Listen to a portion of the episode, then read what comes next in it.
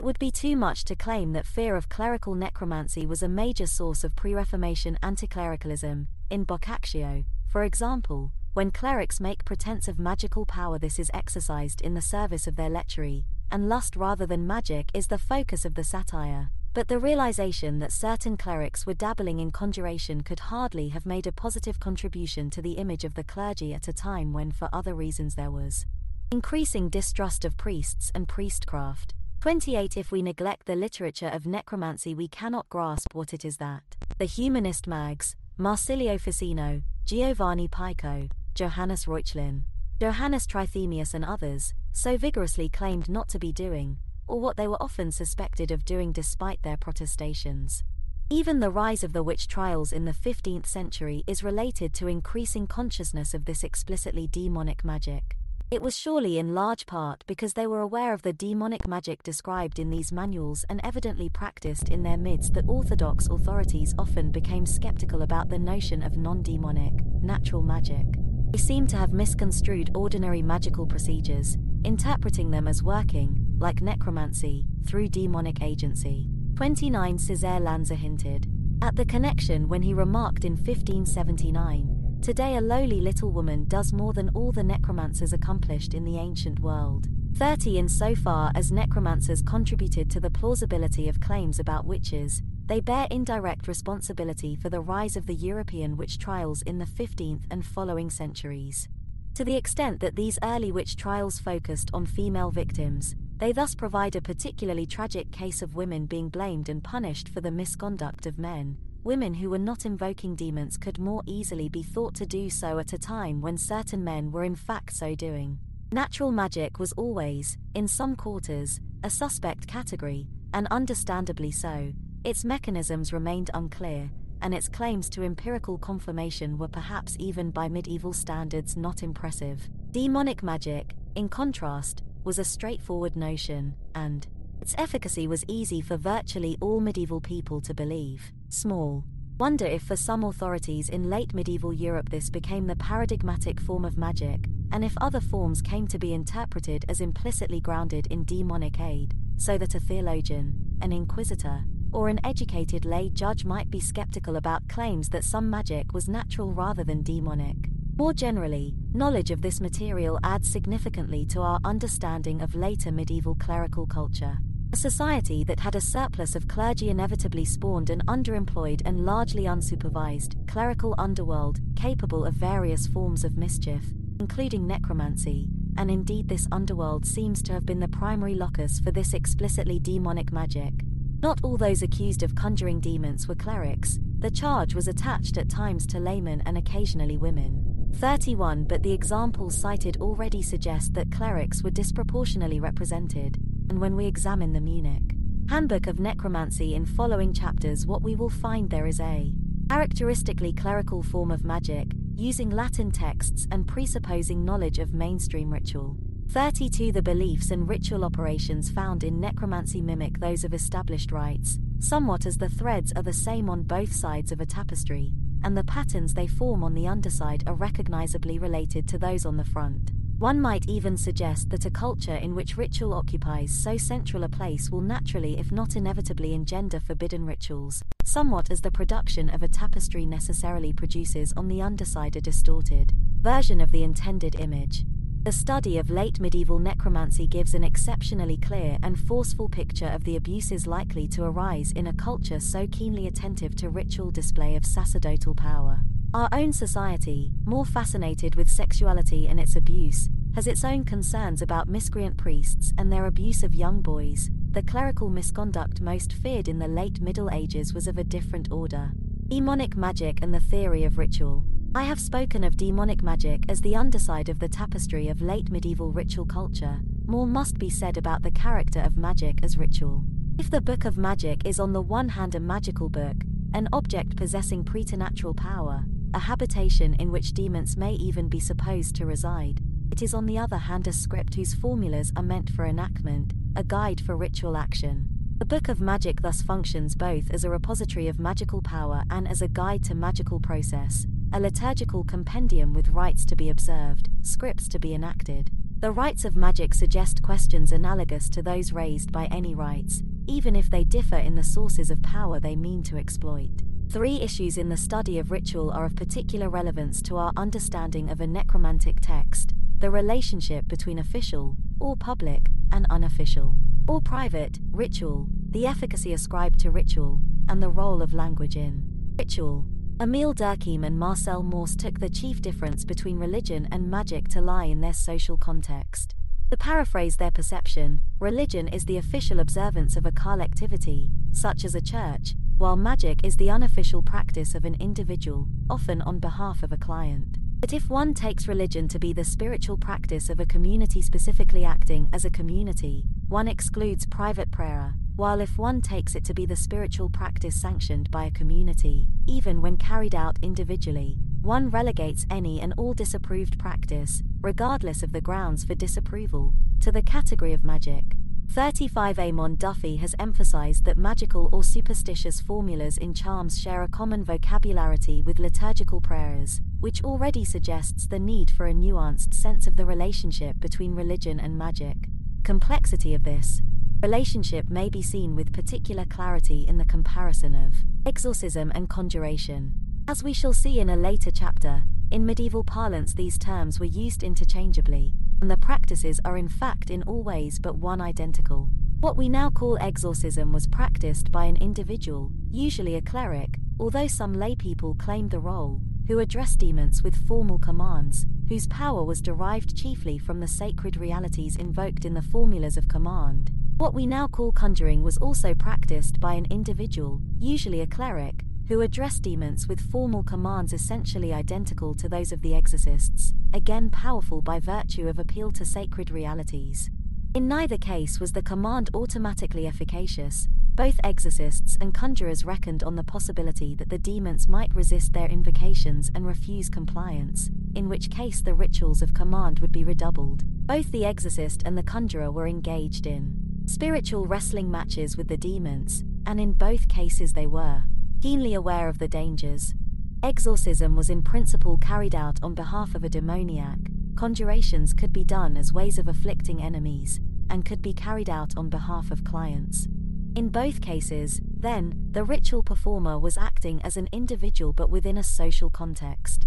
If exorcisms were allowed, at least to authorized clergy, while conjuring was prohibited to all, it was because of the one key difference the exorcist's intent was to dispel the demons, while the conjurer's was to summon them, and mainstream opinion held that it was better to be rid of malign spirits than to invite them into one's life. Study of conjurations in subsequent chapters will suggest that there is no other essential difference between this form of magic and religious practices, and that it is better to perceive demonic magic as an illicit form of religion than as a cultural phenomenon distinct from religion. The efficacy of magical rites, like that of any rituals, can be seen as real, objective, and, within the historical culture, rational, or as emotional, subjective, and symbolic. The magician's operations may be viewed as actually accomplishing certain ends, or as symbolic expressions of their emotions and their desires. In Ludwig Wittgenstein's classic formulation, magic gives manifestation to a wish, it expresses a wish. 36 Echoing such earlier formulations, Joseph Gusfield suggests that in symbolic behavior the action is ritualistic and ceremonial in that the goal is reached in the behavior itself rather than in any state it brings about. 37 This pragmatist perception of ritual may be useful as a way for an observer to excuse someone else's otherwise irrational practice, but there is little evidence that most practitioners themselves view the effect of their rites as merely expressive and not objectively effective. 38 magic rituals in medieval Europe were clearly intended to produce results, to arouse passion, to drive people mad, to find stolen goods, and so forth. Judicial evidence makes it clear that the practitioners, the clients, and the victims all expected magic to have objective effect, and when it did not, this was because the specific practitioners were inept or did not perform rituals with sufficient strength to command the demons they summoned. 39 In one sense, however, Gusfield's formulation does apply to magic.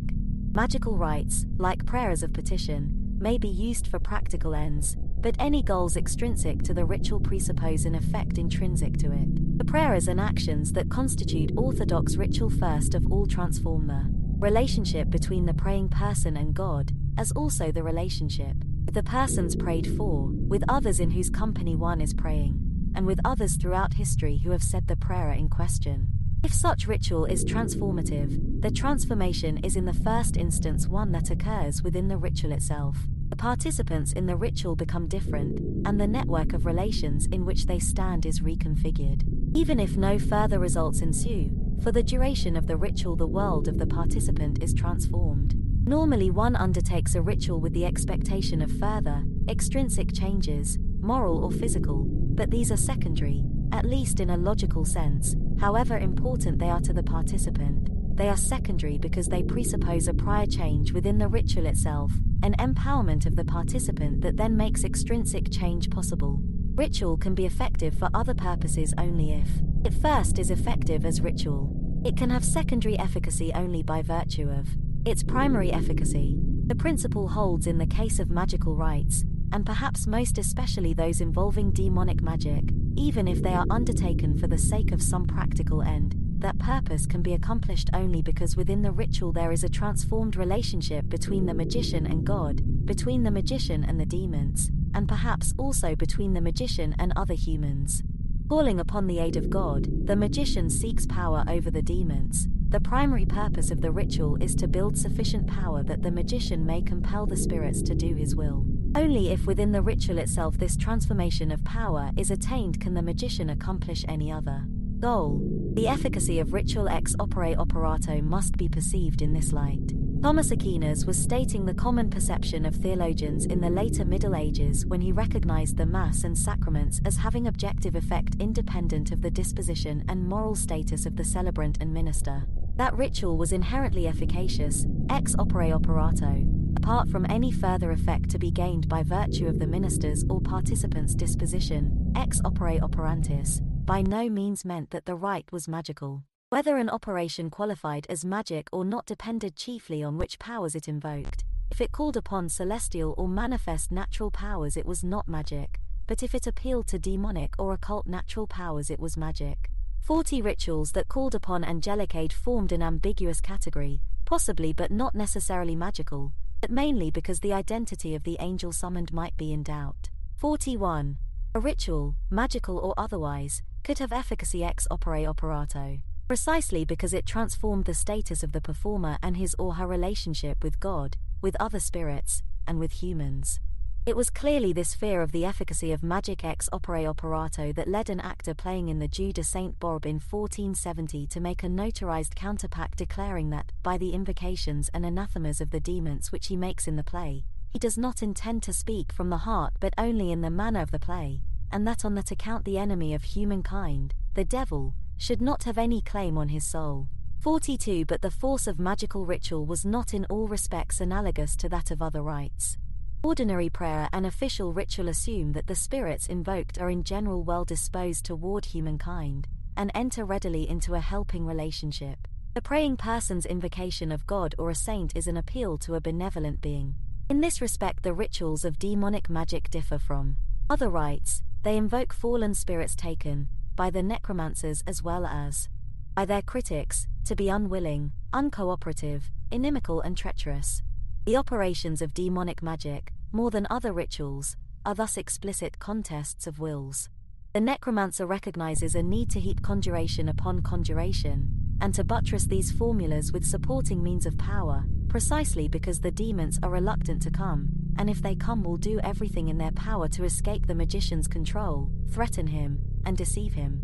To gain the upper hand in the contest, the magician must hold the strongest possible means for power over the demons, and must adjure them in the name of all that is holy to come in non threatening form, to cause no harm, and to tell only the truth. Yet all of these factors, far from undercutting Gusfield's analysis, actually strengthen it. They show how vitally important it was for the magician to focus his attention and his energies on the immediate consequences of his ritual action. His rites could be efficacious for extrinsic purposes only if they were first effective as rites, as ritual contests with cunning and powerful spiritual adversaries who could nevertheless be induced to fulfill his command. The function of language within magical ritual is a subject to be explored in detail when we examine formulas of conjuration in a later chapter.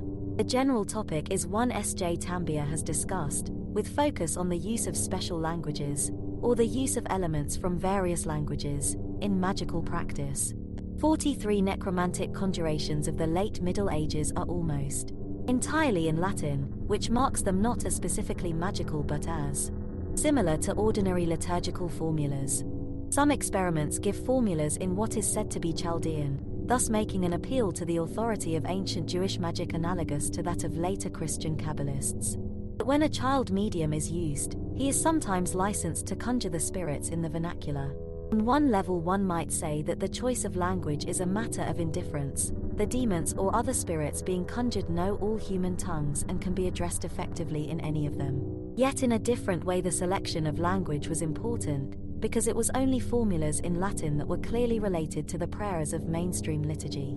Necromancers who had command of Latin and could use it to demonstrate the groundedness of their rites in the liturgical tradition of the Church could no doubt gain readier acceptance as authentic masters of their art. And even if demons could understand other languages, they seemed, like God, to pay special attention when addressed in Latin. In any case, within medieval culture, magical words were seen as effective not per se but rather as means for evoking the effective presence of the archetypal powers to which they refer. Magical language is thus not in a simple sense the cause of efficacy but rather its occasion. The cause is a network of forces released and coordinated by the magician's verbal cue. The situation is analogous to that of the Eucharist, the priest's utterance of the words of consecration is not the cause of transubstantiation but rather the divinely ordained occasion for divine intervention. One might suppose that this distinction is too subtle to have been clear to the common necromancer, but in fact the point is clearly articulated in the conjurations themselves, which not only acknowledge but insist that the sources of their own power are the archetypal forces they bring to bear upon the situation at hand. The magic we are dealing with, then, borrows the conventions of liturgical prayer and has efficacy resembling that of the sacraments. In other respects, however, the fitting comparison is not so much with liturgy and sacraments as with the private devotions that were proliferating in the late Middle Ages, and the analogue to the Book of Magic is less the missal than the private prayer book. Ritual magic and devotions alike showed how liturgical formulas could be adapted for private and domestic use. Indeed, one central point of devotionalism was to provide a network of connections between church and home, bonding them in an increasingly complex relationship, and imparting to the home some of the fervor and sacrality of the church. Magic resembles the devotionalism of the Books of Hours and other prayer books in its translation of official rites into an unofficial and largely private setting. 44 books of magic, like books of devotion, proliferated in the expanding marketplace of privately owned and privately read texts. Plan of this book. The following chapter will introduce the manuscript to which this study is chiefly devoted. Subsequent chapters fall into two blocks. Chapters 3 to 5 examine the experiments according to the chief purposes for which they are performed entertainment, illusionist experiments, power over other individuals, psychological ones, and knowledge, divinatory ones. The chief point of these chapters is to show that within this body of material there are in fact fairly clearly distinguishable subtraditions, and to sketch the common characteristics of each. Chapters 6 to 8 then analyze the sources and techniques used to gain magical power, in particular the conjurations, and the demonology assumed by these conjurations, the magic circles, and the formulas of astral magic, techniques that cut across the categories discussed in the earlier chapters, and thus represent elements of continuity within the diversity of necromantic practice. Throughout the book, I will give translations, my own, unless otherwise noted, of source material for the study of late medieval necromancy. Most of these passages are from the Munich Handbook, to give a sense of the cultural context. I have included some material from other writings of the magicians and from writings about and against demonic magic. I have opted not to give a complete translation of the Munich Handbook, both specialists and general readers, I assume, will be better served by selective translation of representative and particularly interesting passages, selected perhaps disproportionately but not exclusively from the earlier sections of the handbook, integrated into my analysis. This option seems especially appropriate given the largely repetitive nature of the material and the need to situate it in its cultural context, the Latin text is, in any case, available at The end of the volume for those who wish to probe more deeply.